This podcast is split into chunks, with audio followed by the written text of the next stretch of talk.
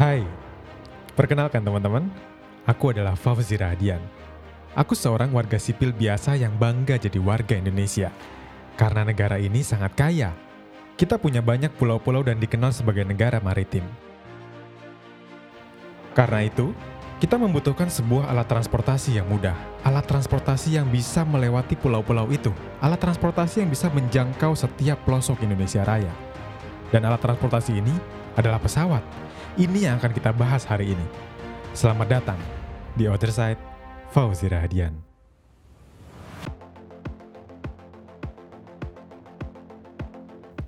Kita belakangan tahu teman-teman bahwa ada sebuah tragedi pesawat jatuh di Indonesia, khususnya S J seratus delapan puluh dua. Dan mungkin kamu mendengarkan berita ini di mana-mana. Dan termasuk di media konvensional, media cetak, media elektronik, semua ada berita tentang S J seratus delapan puluh dua ini. Apakah kamu salah satu orang yang menjadi takut untuk naik pesawat? Sesungguhnya, kalau aku bisa bilang kamu nggak harus takut untuk naik pesawat. Karena pesawat adalah transportasi yang paling aman. Kenapa? Tercatat sejak tahun sembilan belas empat puluh enam, Indonesia hanya pernah mengalami seratus empat puluh enam kali kecelakaan pesawat. Lebih sedikit dibanding laka lantas yang tiap tahun menyentuh angka seratus tujuh puluh ribu kecelakaan. Dan itu juga menyebabkan delapan puluh orang meninggal setiap hari karena laka lantas. Lalu kenapa kecelakaan ini sangat menakutkan? Kenapa euforia ini sangat besar? Jawabannya satu teman-teman, yaitu media. Kamu boleh cek semua media yang ada di sekeliling kamu sekarang. Pasti mereka memberitakan tentang S J seratus delapan puluh dua.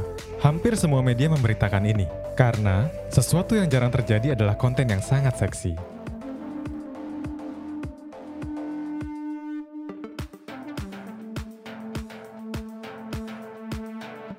Sama halnya ketika ada gerhana matahari.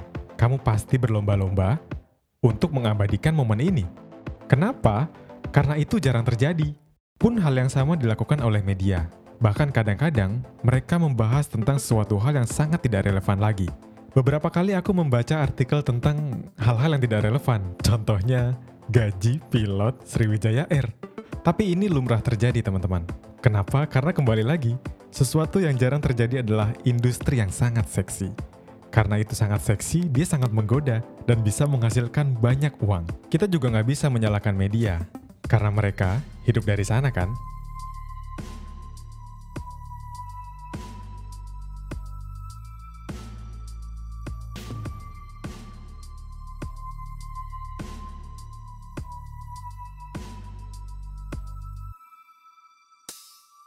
Mungkin sebuah analogi yang bisa menggambarkan ini adalah seperti seseorang yang sedang memasukkan air ke dalam botol menggunakan sebuah corong. Bayangkan, air itu adalah informasi.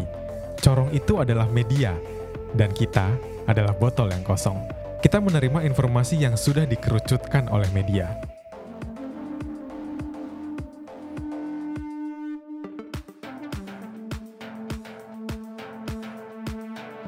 Sejatinya, peran media itu sangat penting untuk penyebaran informasi.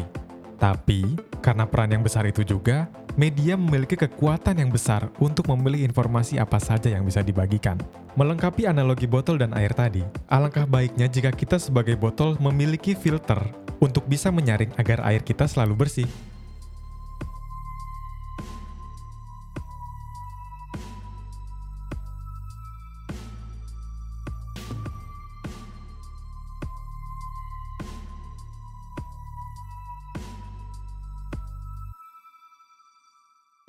Dan kadang-kadang kita itu nggak perlu informasi yang berlebihan.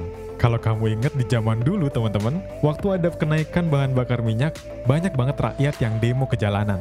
Tapi sekarang, ketika tidak ada pengumuman B B M akan naik, kita tenang-tenang aja kan? Terima kasih teman-teman untuk kamu yang sudah mendengarkan. Aku Fauzi Radian mengucapkan bela sungkawa yang sebesar-besarnya untuk kejadian S J seratus delapan puluh dua.